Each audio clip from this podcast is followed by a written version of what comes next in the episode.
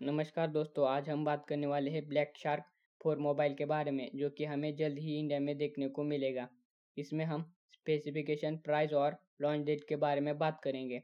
Specification में हमें Snapdragon 870 processor देखने को मिलेगा और आउट ऑफ़ द बॉक्स ये मोबाइल एंड्रॉयड 11 को सपोर्ट करेगा।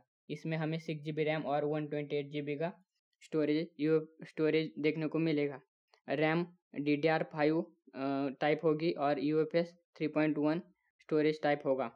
डिस्प्ले के बारे में अब हम बात करते हैं। डिस्प्ले में हमें six point six seven inch का एक super AMOLED one forty four hertz वाला डिस्प्ले देखने को मिलेगा।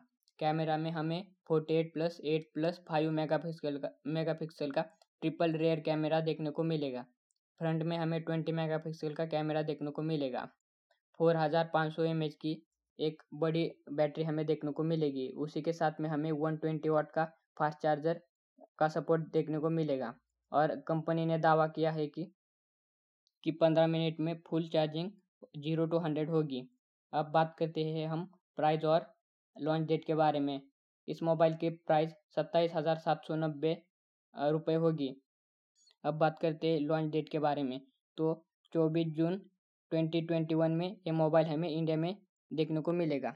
अगर वीडियो अच्छा लगा हो तो लाइक करें, शेयर करें और सब्सक्राइब करना ना भूलें।